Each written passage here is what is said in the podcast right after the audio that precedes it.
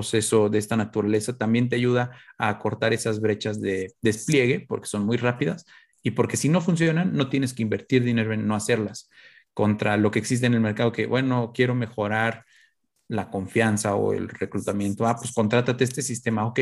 ¿Cuánto es? Dos millones de pesos por un año, ok.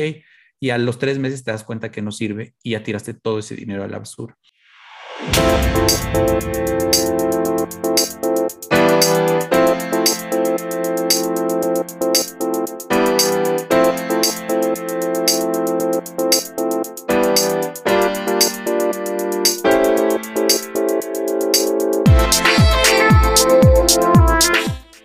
Bienvenidos a un episodio de Reventándonos Podcast, un podcast donde inventamos a personas que están enfrentando a un cambio organizacional o bien nos están dando herramientas para reventarnos hoy para el futuro. Hoy tenemos a un gran colega que ya hacía falta eh, que estuviera aquí con nosotros, Antonio López de Buca, también unos cracks de, la innovación, también de la innovación de RH, de cultura y nos contará un poquito más. Pues bienvenido, Antonio. Eh, muy buenas tardes. Hola Luis, qué gusto tener, estar aquí contigo el día de hoy. Me da muchísimo gusto poder platicar nuevamente contigo y esperemos que sea una buena charla. Muchas gracias por la invitación.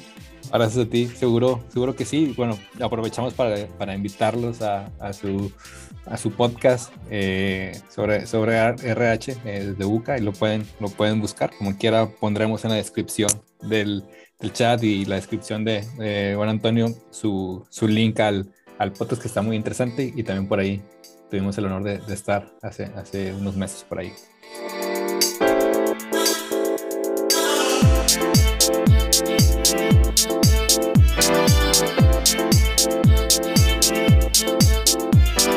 Eh, bueno, una de las cosas que, que, descubrimos, bueno, que viste descubrir en tu podcast fue hablar mucho sobre que te gusta mucho la música, ¿no? Y cómo ha sido también como evolucionando, no sé cómo te, te acercaste a la, a la, música y cómo ha habido como que ese cambio o apertura hacia lo musical, no sé cómo ha sido tu, tu historia y relación con, lo, con la música, nos puedas contar.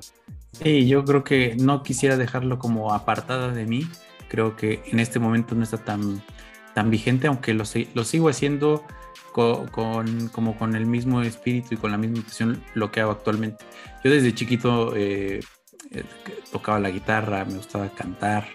Eh, empecé a estudiar música, digamos, a un nivel semiprofesional en la preparatoria, dos años, y después cuando entré, y, la verdad es que me, mantenía muy indeciso entre estudiar música o estudiar otra cosa. Eh, la otra cosa, incluso al final de la prepa, me decidí por administración porque supuse, como lo fue, que sería una carrera muy fácil y que me permitiría combinar ambas cosas. En ese momento así lo veía yo, ¿no? Porque creo que a los 16, 17 años nadie tiene claro qué quiere hacer el resto de su vida. Y fue así que eh, empecé ambas carreras al mismo tiempo. Empecé estudiando administración en la UNAM y también estudié canto operístico. Así como escuchas mi voz de aguardientosa y de ronca, a los 17 años tenía un registro de barítono y estudié ópera durante dos años. El problema no fue la administración, porque efectivamente fue una carrera sencilla relativamente, sino el problema fue la música, que es una carrera que como disciplina demanda mucho orgánicamente de ti. Demanda pues horas de sueño, demanda que hagas ejercicio, que todo el tiempo estés ensayando, practicando, que no solamente es cantar, sino es todo el complemento alrededor de tu instrumento y implica que sepas pues de armonía, de contrapunto, de historia de la música, de solfeo y un montón de cosas eh, que pues al final del día pues sí, el, el, tema este del burnout, yo creo que lo conocí hace 14 años, ¿no? Cuando todavía nadie hablaba de ello, porque pues a pesar de ser una vida estudiantil y además eh, ahora lo puedo reconocer con mucha más humildad y sin pena, pero en ese momento que igual, o sea, como que te sientes todo poderoso a los 18 años, te da mucha vergüenza admitir que, no puedes manejar una situación tan estresante como es llevar estas dos carreras. Si hubieran sido otras dos carreras, tal vez las hubiera podido llevar, pero cuando involucras tanto el aspecto físico y emocional, es cuando pues, me di cuenta que ya no podía, ¿no? Y dejé, la verdad, dejé de estudiarlo a nivel profesional, seguí tocando, seguí cantando, este, pues como hobby, como lo hago hasta ahora, y eh, pues es algo que me ha acompañado siempre, o sea, siempre creo que hay como, este, hay en, en, Ciudad de México y seguramente en otras ciudades también se escucha una estación de, de jazz que se llama Horizonte, que todos los sábados sacan un programa que se llama el soundtrack de una vida, ¿no? Y yo creo que también debe haber canciones específicas y artistas específicos para cada momento de mi vida, entonces es algo que, que está muy conectado a mí. Y ahora te decía yo que lo hago con mucha pasión porque en verdad que para mí se traduce eh, en este, mm, pues, catarsis por un lado y por otro lado, eh, ese descubrimiento constante de cosas. Yo creo que cuando uno es músico, eh, empieza, no, o sea, está fácil, ¿no? Son 12, hay quien dice que son 13 notas y, y, está fácil, ¿no? Porque pues las combinaciones son finitas, ¿no? Eh, pero la verdad es que eh, hay, un, hay una infinidad de cosas por hacer, ¿no? Tan es así que existen medios y existen industrias completas que se dedican a buscar y a, desarrollar músicos porque el espectro es grandísimo. Y esa misma pasión que tengo yo de descubrir, también la tengo ahora en Buca. Eh, me niego completamente a la idea de que ya lo sepamos todo y, y más aún que lo sepamos todo en la gestión de personas no hay 12 o 13 personas o 12 o 13 tipos de personas o personalidades, ¿no? Las, las posibilidades son infinitas.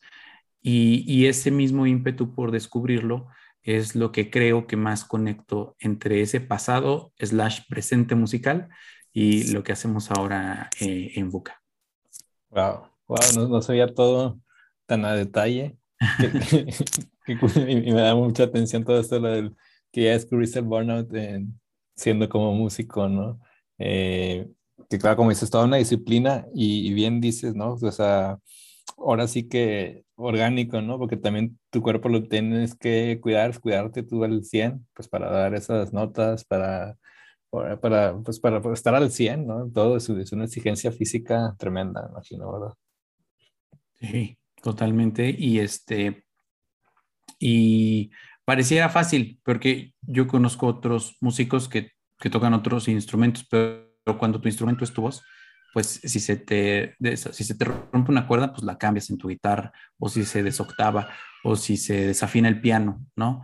Eh, pues es relativamente sencillo, pero cuando tienes que pasar por un proceso, por ejemplo, que te lesionas o algo, pues no queda más, más que de, de descansar, ¿no? Y cuando traes un ritmo muy ajetreado, pues también es complicado, ¿no? Y eso también lo traduzco al ámbito más laboral, ¿no? ¿Cuánta gente no está como zombies en sus trabajos actuales y que no tienen esa posibilidad, eh, ese poder o incluso mm, ese permiso de fallar o, se dan ese permiso de fallar por, por, por quedar bien, por seguir chambeando, por mantener a sus familias o en el mejor de los casos, pero en el peor de los casos por una cultura muy tóxica que no les permite eh, abrirse completamente en los espacios de trabajo, ¿no? Y eso también es algo con lo que empatizo mucho en estos días.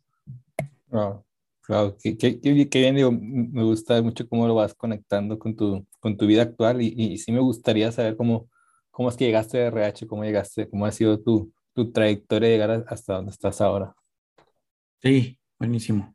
Te lo platico muy rápido. Yo cuando, digamos, cuando me enfoqué mucho más en la administración, pues estaba, me gustan mucho las finanzas, por ejemplo, y, y, me empecé a meter un poco al, al, área de finanzas, ¿no? Al área financiera.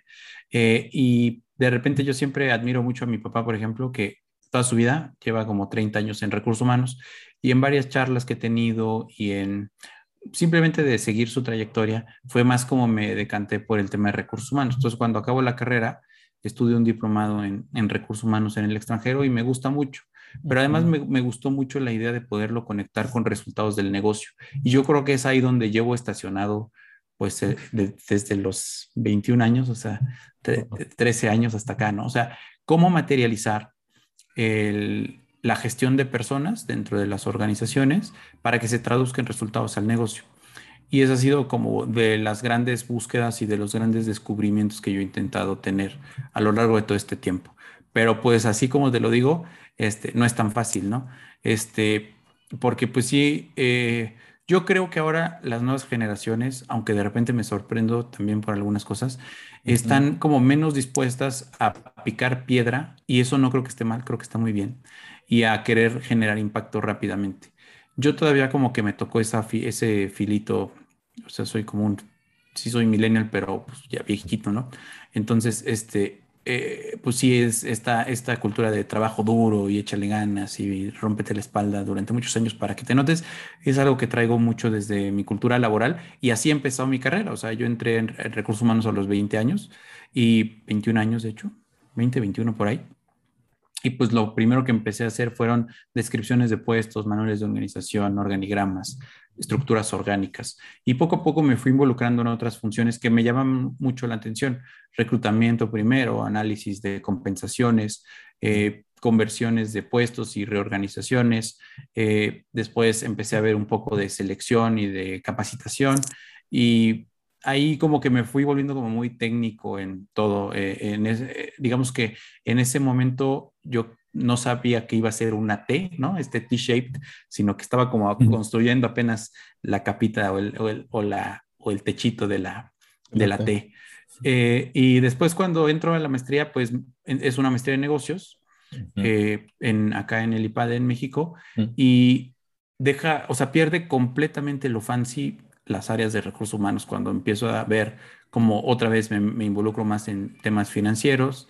En ese momento eh, conozco de varios casos de emprendimiento y me empiezo a meter mucho en el tema de innovación y de emprendimiento. Incluso parte del programa es que te vayas a un, un, term al extranjero y me voy a Canadá y estudio ahí mucho el tema de venture capital, de innovación social y, y de eh, inversiones alternativas y todo, o sea, nada que ver con recursos humanos, ¿no? Pero cuando regreso y salgo de la maestría y quiero emprender, pues me doy cuenta que tampoco es tan fancy como todos te lo pintan.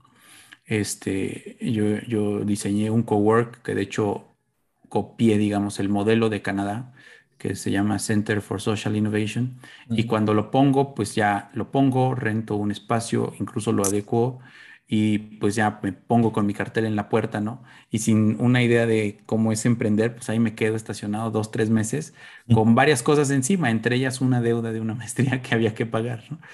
Y de inmediato pues me doy cuenta que fue muy rápido para mí voltear con amigos, con conocidos del ambiente de recursos humanos y pedirles que me ayuden a conseguir un trabajo.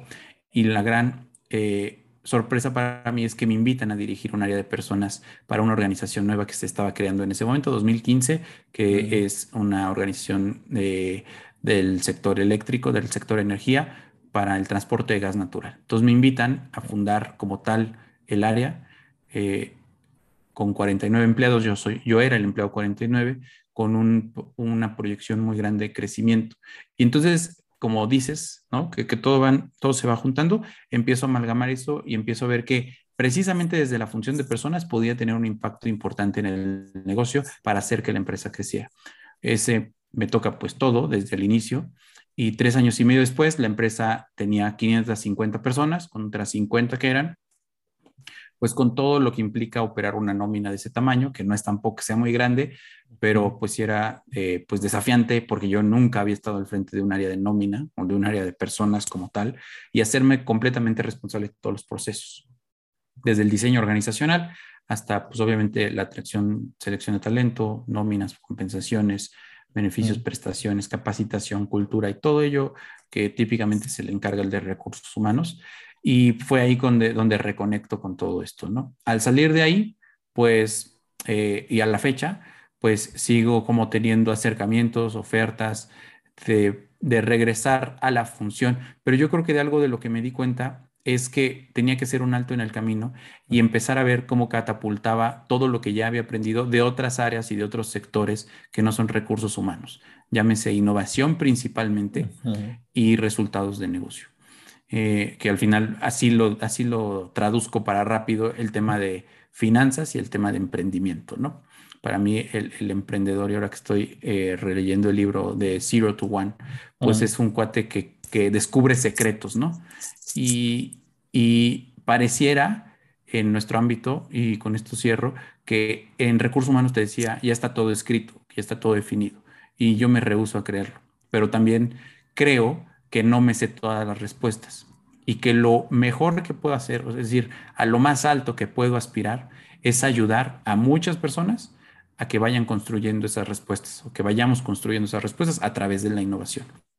Y por otro lado, tiene que venir sí o sí o sea, porque estamos como muy abajo y me gustaría si quieres después profundizar al respecto, pero estamos tan abajo que parecería que es lo suficiente, es, suficiente querer innovar o es suficiente querer mejorar o querer cambiar.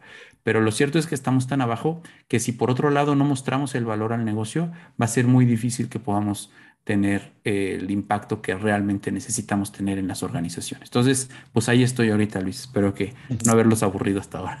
No, no, no está genial porque, digo, me, gusta mucho y gracias también por, por abrirte, porque también desde el check-in vamos abriendo quién, es Antonio López y cómo, cómo has eh, encontrado en esto, encontrando haciendo, creo que es como la palabra o digamos, la función de tu vocación y cómo también ese mismo como que se sigue, se sigue en la medida que vas, que vas encontrando, también tú te vas construyendo, ¿no? Eso también es algo, algo bonito. Eh, creo que también la vida, la vida que vale la pena vivir, yo creo que es así, ¿no? También se va, se va haciendo y eso no, no se tiene que poner uno el alto y también creo que da para mucho, ¿no? Y, y esto me gusta mucho eh, que pongas porque creo que es algo muy interesante eh, que el recurso humanos a veces simplemente se le ve como, bueno, algo que tiene que existir o algo que, bueno, llegamos a un punto, ah, hay que hacer algo de cultura, ¿no? Hay que hacer algo de esto.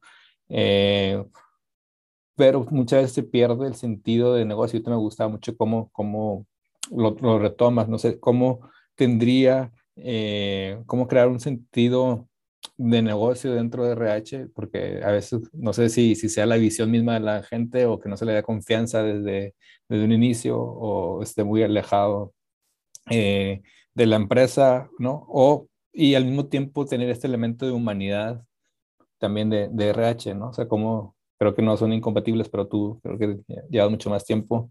¿Cómo, cómo ves tú esta, esta parte, este elemento? No, no son para nada incompatibles.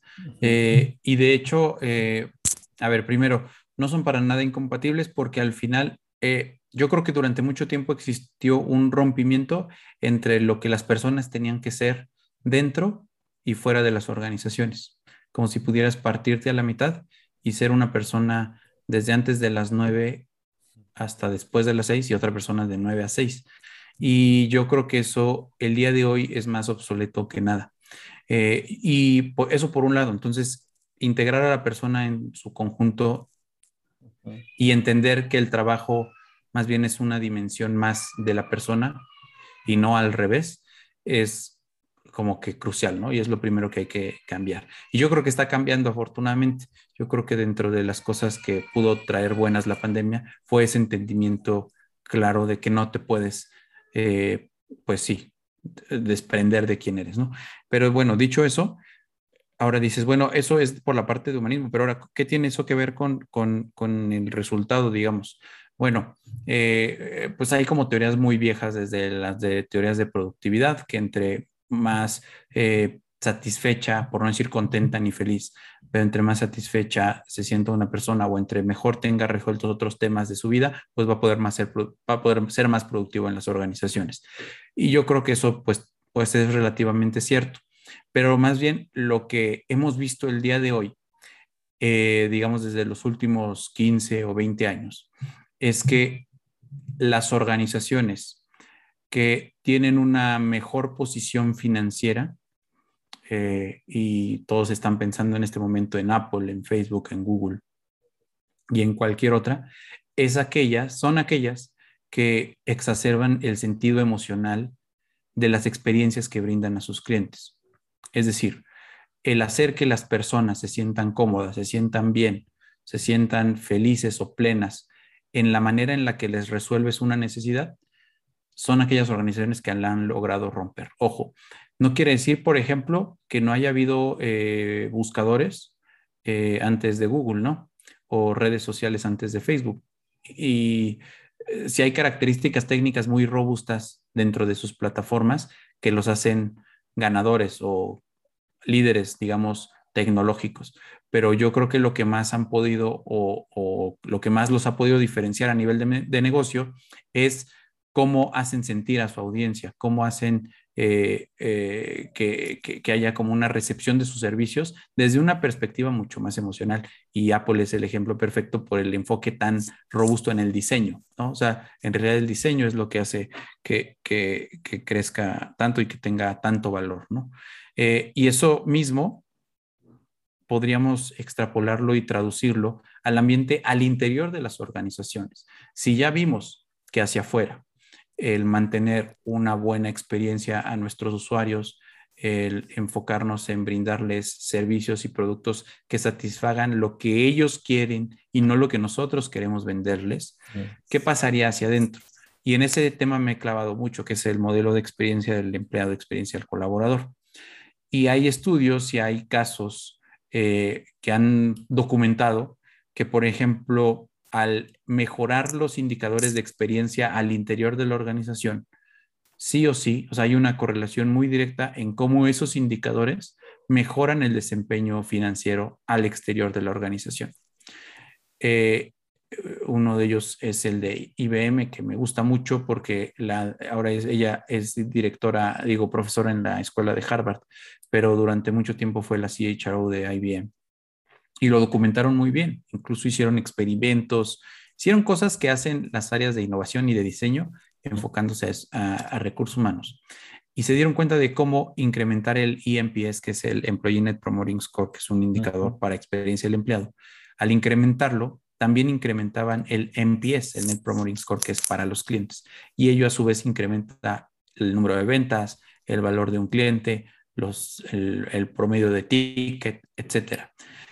Entonces, no, no solamente no están desconectados, sino que cada vez se va viendo la necesidad de ser mucho más intencionales en diseñar buenas experiencias, porque eso naturalmente se traduce en mejores resultados para el negocio. Ah, genial, mientras ibas contando, por ahí hay, bueno, ya obviamente ya falleció en paz descanse, pero un, un un Blaise Pascal, decía esta famosa frase, ¿no? De eh, hay cosas hay razones que, que, la razón entiende, ¿no? Que cuando hablas esta parte de, de corazón, dices, bueno, todo lo que le levantas al, al, ser humano cuando, cuando está, como dicen, pues haz lo que nos van a recordar como, no lo que hiciste por ellos, sino cómo lo hiciste sentir, ¿no? Cómo fue ese proceso. Eh, bastante interesante. Y aquí me gustaría conectar, eh, bueno, qué es lo que hacen ustedes en Buca, ¿no? Eh, y no sé si esto también de, de Employee Experience, ¿cómo lo podrías tú, digamos, eh, decir, bueno, cómo, cómo llegan a las empresas para aquellos que están en la audiencia y que, ah, bueno, no creo mucho en eso, o, o que ellos digan, oye, estoy en esta situación, me interesaría, no sé, contratar a Buca en este, por este aspecto, si nos gustaría que nos contaras eh, lo que hacen en Buca y conectarlo igual con este Experience.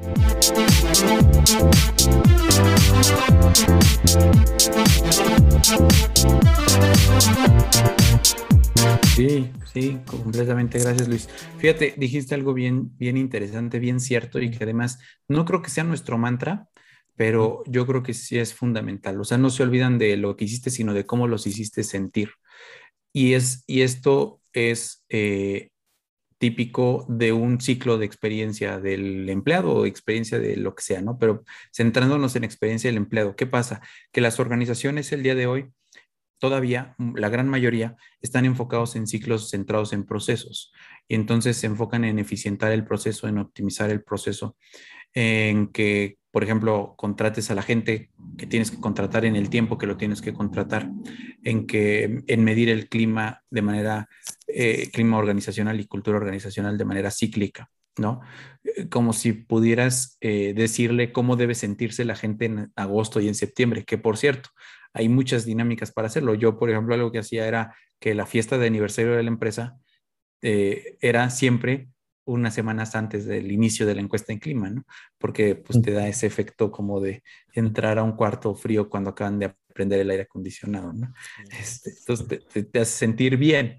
Ahora, respondiendo un poco a la pregunta, ¿qué hacemos nosotros? Pues ayudamos a las organizaciones a que sin descuidar esos indicadores, esos resultados, porque el resultado es importante, te decía, esos procesos, incluso aunque no me gusta eh, tanto decirlo, o ese ciclo de vida del empleado, tratemos de transformar la dinámica para hacerlo eh, con empatía y con algo que ahorita ya es una palabra muy, muy, o una frase muy usada, muy choteada de con un diseño centrado en la persona pero eso no se hace solamente por buenas intenciones, sino se hace, se hace, y tú lo sabes bien porque es algo que me gusta mucho de lo que ustedes hacen en Polimat, se hace a través de metodologías, de dinámicas, de rituales y de un entendimiento muy claro de qué es lo que la persona quiere, necesita o desea en cierto punto dentro de su recorrido. Entonces, implica un poco cambiar o intervenir, eh, hackear esos mindsets para que ahora esos rituales, esos momentos, que antes estaban definidos tal vez a partir de un script o a partir de un proceso,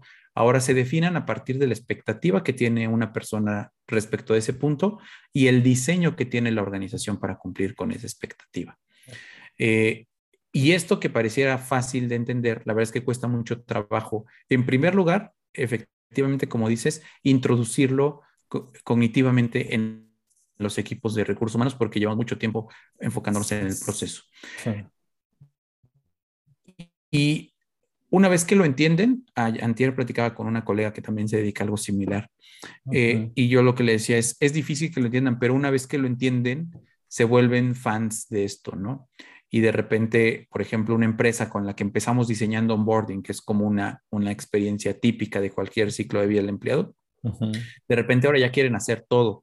Ahora ya quieren hacer, diseñar rituales de cultura, rituales de feedback, modelos de liderazgo, sistemas de capacitación, modelos de compensación, obviamente toda la estrategia de atracción de talento, porque se dan cuenta del valor que tiene diseñar eh, intencionalmente y de manera iterativa en lo que el empleado desea, quiere y necesita en cada punto de contacto. Y a eso nos dedicamos, a ayudarle a las organizaciones a llevarlos a través de un proceso probado y de una metodología específica, eh, a pensar en este enfoque de diseño, a diseñar, a definir un problema en primer lugar, porque muchas veces tenemos el síntoma, pero no tenemos bien definido el problema. Después, a diseñar soluciones específicas para su población contra la clásica de agarrar un libro y tratar de implementar exactamente lo que está en el libro.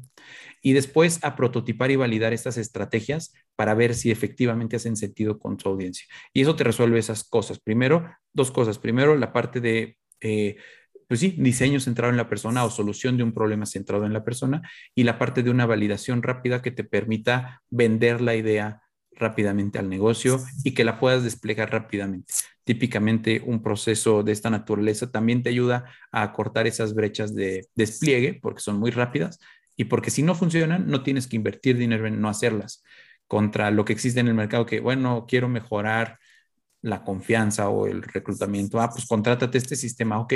¿Cuánto es? Dos millones de pesos por un año, ok. Y a los tres meses te das cuenta que no sirve y ya tiraste todo ese dinero a la basura. Entonces nos hemos preocupado mucho en diseñar algo que amalgame bien las dos cosas, el diseño centrado en la persona, pero también la validación y la iteración rápida, que eso es clásico de la innovación. Está genial, me gusta, me gusta mucho, totalmente partidario de ello y, y, qué bueno que entrarle al, al reto, ¿no? De, de, años de trabajar por, por, procesos, por entender la experiencia como algo aislado, como puntual, ¿no? Eh, y no como algo del, del, día a día esencial, ¿no? Eh, y creo que aquí también, eh, digo, obviamente esto añade, añade valor en cualquier época, porque estamos también evolucionando como, como personas y valorando todo esto. Pero en este vaivén que hemos tenido, pues un vaivén de, eh, bueno, nos vamos al, al, al, trabajo remoto por la pandemia, luego tratamos de volver eh, híbrido, no sé cómo, cómo se llega, y luego otra vez así, pero bien es cierto que eh, a veces también en estas conversaciones que también he tenido, que dices, bueno, es que tratamos de volver a la normalidad, dije, oye, pues ojalá que no volvamos a la normalidad, o esa cuestión que tengamos en la cabeza de normalidad, pues no sea así, porque pues también creo que es un momento de reflexión, de algo estábamos haciendo mal, ¿no? Podríamos transparentar todo, podríamos hacer mucho más, quitar juntas que no caben o eh, transparentar cosas, ¿no? Eh, pero no sé, tú que veas, que, ha cambiado, eh, ¿cómo crees tú que, que se podría hacer mejor si estamos justo en este momento de, de digamos, de, de crossroads, ¿no? De, de, de intersecciones que cómo podríamos hacer para tomar una buena, una, una buena vía. Y no sé si esto justo que acabas de comentar del Employee Experience queda justo ad hoc para los tiempos en que vivimos, ¿no? Sí, sí, es bien interesante esto que planteas. Yo, honestamente, al, eh, digamos, en julio, agosto del año pasado, eh, tenía como una esperanza y mucha más convicción en, pasar, digamos, eh, de que esto fuese solo una pandemia y que en cuanto acabase regresaríamos a lo, tradicional y a lo normal. Creo que hay muchas cosas que sí van a evolucionar y veo lamentablemente que muchas cosas de repente están regresando a lo normal. Eh, yo, por ponerte dos, un ejemplo clásico, el, tema del trabajo, ¿no? Eh, el trabajo se tuvo que ir remoto al 100% y aquellas organizaciones que se pudieron, realmente pudieron evolucionar y que son organizaciones con capacidades y equipos con capacidades de aprender, pues tal vez no, no es que se queden 100% en remoto, sino que están diseñando modelos, esquemas, que sean híbridos o, tal vez sí que sean 100% remotos. O incluso yo te diría que estén regresando 100% a lo presencial, pero por las razones correctas, como un tema de evolutivo, vaya, ¿no? Este, vimos esto, esto no nos funcionó por esto, esto, esto y esto, y entonces decidimos que tenemos que regresar con ciertas eh, medidas y cambios que implican una evolución. Pero veo por, otro lado empresas y equipos que simplemente pues dijeron, ah, ya podemos ir a la oficina, pues ya vámonos a la oficina. Eh, y, y, eso, ¿por qué lo veo como no tan positivo?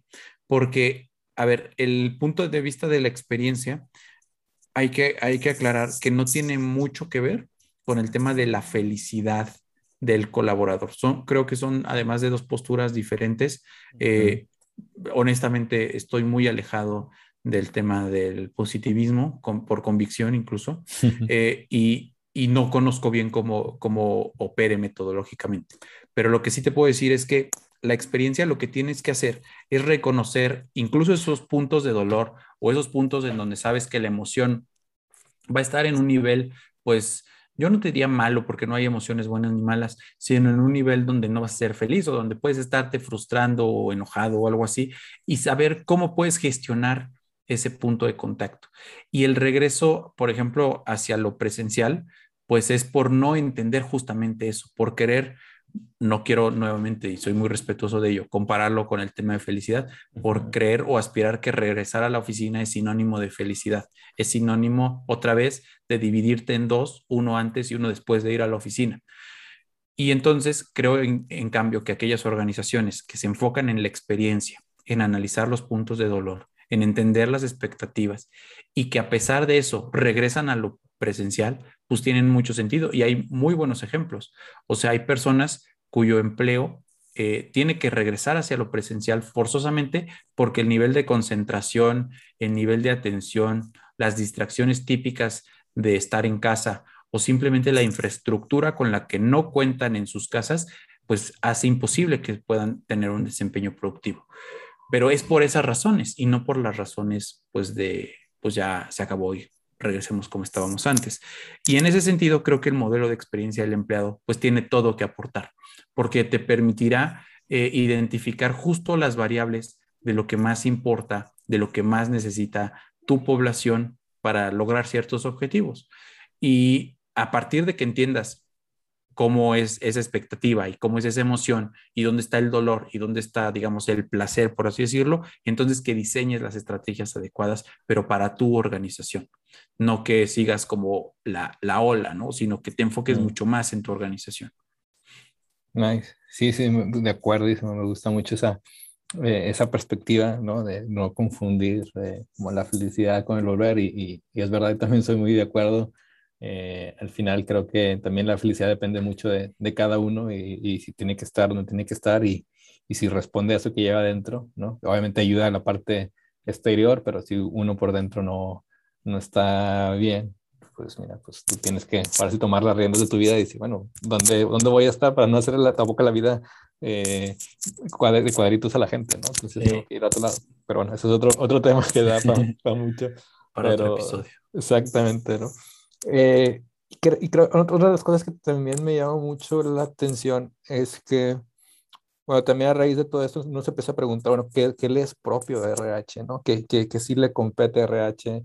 Eh, las funciones de RH las puede hacer alguien más, o en, esta, en este sentido, que cada vez igual sea más transversal, lo que trabajemos por productos, por servicios, eh, incluso por experiencias, ¿no? O sea, se puede desaparecer RH o, o, qué habilidades vale la pena que todos compartamos. Eh, no sé qué, opinión tú tengas de, de, esto, ¿no? La verdad es que ah, es, es un tema en donde siempre eh, que trato de reflexionarlo llego a la misma conclusión de que se tiene que descubrir, o sea, se tiene que ir descubriendo. Eh, yo creo, te digo dos cosas, o sea, por un lado, sí en una postura en donde la función o la gestión de personas no, no debe y no tiene por qué caer en un área específica. Porque dentro de la cultura de cada uno de los equipos, incluso al interior de la misma organización, pues hay diferentes estilos de personalidad, de liderazgo, dinámicas, rituales de trabajo. Y sería eh, utópico y además irreal y además muy poco productivo pensar que, que un área que puede unificar todos esos criterios eh, pues sí, al unísono, ¿no? A ver, ahora se hacen así, porque pues lo que te decía, hay tantas, hay tantos rituales o tipos de liderazgo o dinámicas de equipos como personas dentro de una organización. Eh, y en ese sentido, yo creo que hay cosas que competen a toda la organización. Sin embargo, también creo que no es algo que deba desaparecer, porque lo que yo lo que lo que percibo dentro de un área de recursos humanos es un agente que puede alinear las demandas o recibir las demandas y expectativas de las personas y alinearlas con las expectativas del negocio. Eh, y así lo percibo rápidamente. Eh, digo, tengo tal vez más, más descripción, pero para, para cortarlo. Y, y, entonces ahí que cabe. Ahí cabe, por una parte, sí, los procesos que hemos venido realizando durante mucho tiempo, pero por otro lado, un entendimiento mucho más eh, fuerte o una intención mucho más fuerte de querer justo hacer eso. En primer lugar, reconocer cuáles son los intereses, expectativas, necesidades y deseos de la población de nuestras organizaciones, cómo se alinean o no se alinean a lo que estamos viviendo o lo que queremos como organización, para lo cual se requiere sí o sí un entendimiento muy claro del modelo de negocio y de las variables de negocio y ver cómo, cómo rayos los alineamos, ¿no? Y ahí, eh, pues sí, podría caber una estrategia de atracción de talento o de marca empleadora o una experiencia de onboarding o un modelo transversal de desempeño, eh, pero, pero no como, que yo creo que es a, la, era a la que estamos entrando, no como un nivel de proceso. O sea, va, bueno, quieres estar aquí, ah, pues aquí así son las cosas. Estas son las condiciones de trabajo, quieres estar aquí, ah, bueno, pues estos son tus objetivos y así los tienes que cumplir y me los tienes que reportar eh, cada tres semanas en un sistema que está horrible.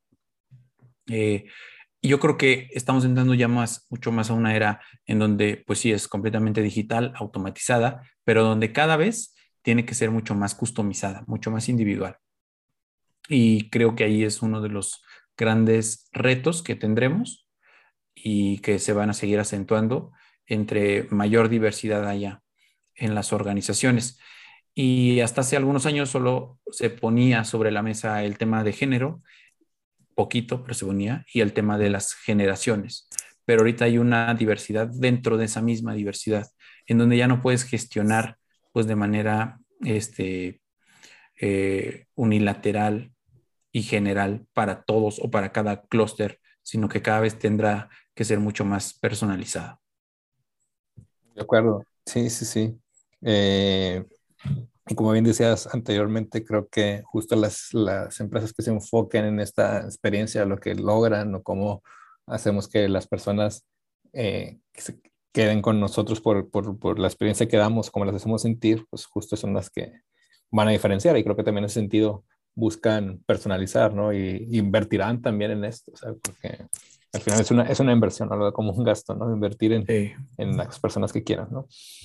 Y finalmente, pues, me, gustaría, me gustaría cerrar viendo tú hacia, hacia futuro, no sé qué señales de cambio, qué futuro a ti te, te, te llame la atención, te haga ilusión, ¿no? Eh, ¿Cuál es como tú ves qué escenario, tanto a nivel persona como a nivel de trabajo, qué es lo que, que te gustaría que, que pasara o que, o que te gustaría eh, dirigirte a ti, ¿no? Sí, claro. Pues, ¿por dónde quieres que empiece? Si quieres que empiece porque ganen los Pumas, eso es algo que cada vez veo más lejano. No, a lo mejor no, creo que por ahí. Pero, bueno, desde el punto de vista como del trabajo, ¿no? Yo, eh, recientemente tuve una charla, tuvimos un evento y contratamos a algunos chicos que nos ayudaron, que están terminando la universidad. Y honestamente yo tenía la expectativa de que ellos tuvieran una expectativa diferente con todo esto del gig economy y eh, pues la, la gran capacidad que ellos ya tienen como nativos mil por ciento digitales y con toda la facilidad que tendrían de trabajar de manera remota, dominando idiomas, utilizando bien la tecnología. Y que aún a sus 21 años, digamos, hace 13 años que yo estaba ahí, la expectativa de ellos siga siendo, tristemente, encontrar un trabajo que les dé estabilidad eh, laboral y económica.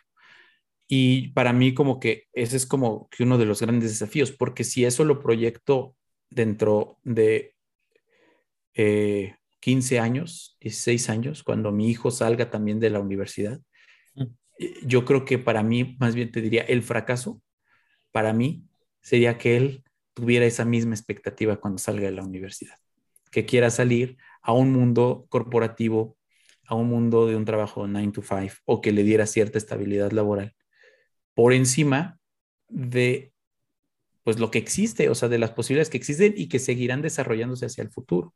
Trabajos eh, distribuidos, remotos, híbridos, eh, diversas fuentes de ingreso, eh, la posibilidad de pivotear de carrera, ya no cada cinco o diez años, o bueno, como nuestros países que nunca pudieron hacerlo, yo creo que tampoco lo he hecho, pero vaya que sí he cambiado de un ambiente más corporativo a un ambiente mucho más emprendedor y que todo eso pues se va a seguir desarrollando. Entonces, ¿por qué te estoy diciendo todo esto? Porque creo que esos cambios que no son cosas que me esté inventando y que se ven, por ejemplo, eh, ahora con este tema de la Great Attrition, ¿no? Que mucha gente en Estados Unidos, pues de plano dejó sus trabajos y dijo, ahí se ven y ya me voy a dedicar a otras cosas porque la parte económica la tengo resuelta y no quiero estar en un espacio que me ate a una estabilidad financiera o laboral, entre comillas, que voy, por la que voy a sacrificar muchas otras cosas. Entonces, todos estos escenarios que ya estamos viviendo suponen para las organizaciones, pues, la necesidad cada vez más apremiante de inventarse, de readaptarse y de diseñar en conjunto, pues, qué es lo que van a hacer. No porque sus productos dejen de tener demanda o, o porque sus modelos de negocio no sean viables, sino porque el talento que va a incorporarse poco a poco o de mucho en mucho a ellas, cada vez demanda cosas distintas. Y esa flexibilidad, tú hablas mucho de este tema de ambidestralidad, ambidestresa, perdón, ambidexterity. Eh, esa flexibilidad es algo en lo que a mí me gustaría mucho participar. Por el fin último, no sé si sea el fin último, pero sí un fin de largo plazo, de que mis hijos, nuestros hijos, se puedan enfrentar a un mundo laboral en donde van a estar ellos tal vez más que sobrecalificados, porque creo muchas veces que nosotros estamos sobrecalificados para el mundo laboral, digamos, o distintamente calificados para el mundo laboral, pero que más bien el, mundo laboral o el mundo o la economía, ¿no? Por no decir laboral, eh, responda también a esa diversidad que va a existir, ¿no? Más en esos, en esos momentos. Entonces, ese futuro es a mí el que me apasiona, el que me gustaría y me gusta pensar que estoy ayudando a crear y pues creo que para allá vamos. Genial, genial. Me gusta mucho esa, esa reflexión eh, qué bueno que la, la compartas. Eh, y bueno, creo que desde ahí pueden hacer mucho, mucho bien y seguro pues también el camino nos va a poner las cosas para que hagamos más bien también en otras áreas, que creo que todo esto de, de, poner el centro en la persona en cualquier actividad en la que estemos es, sería maravilloso. Entonces creo que es calidad, calidad de importación a cualquier otra parte, ¿no? Pero pues ya seguiremos la, la, plática, mi estimado Antonio. Muchas, muchas gracias por, por estar hoy. No, muchas gracias a ti, Luis. Es un honor estar en tu espacio y espero que no sea la última vez que platiquemos en este o en otros espacios. Ya verás que sí. Pues pues nos vemos muy pronto y bueno, pues Reventándonos Podcast es dirigido por un servidor Luis Salas y producido por Polmat, una red de consultores que acompañamos a las organizaciones en su cambio organizacional y las preparamos para el futuro. Pues bueno, pues ahora ve a reventar algo, nos estamos escuchando, estén muy bien, chao.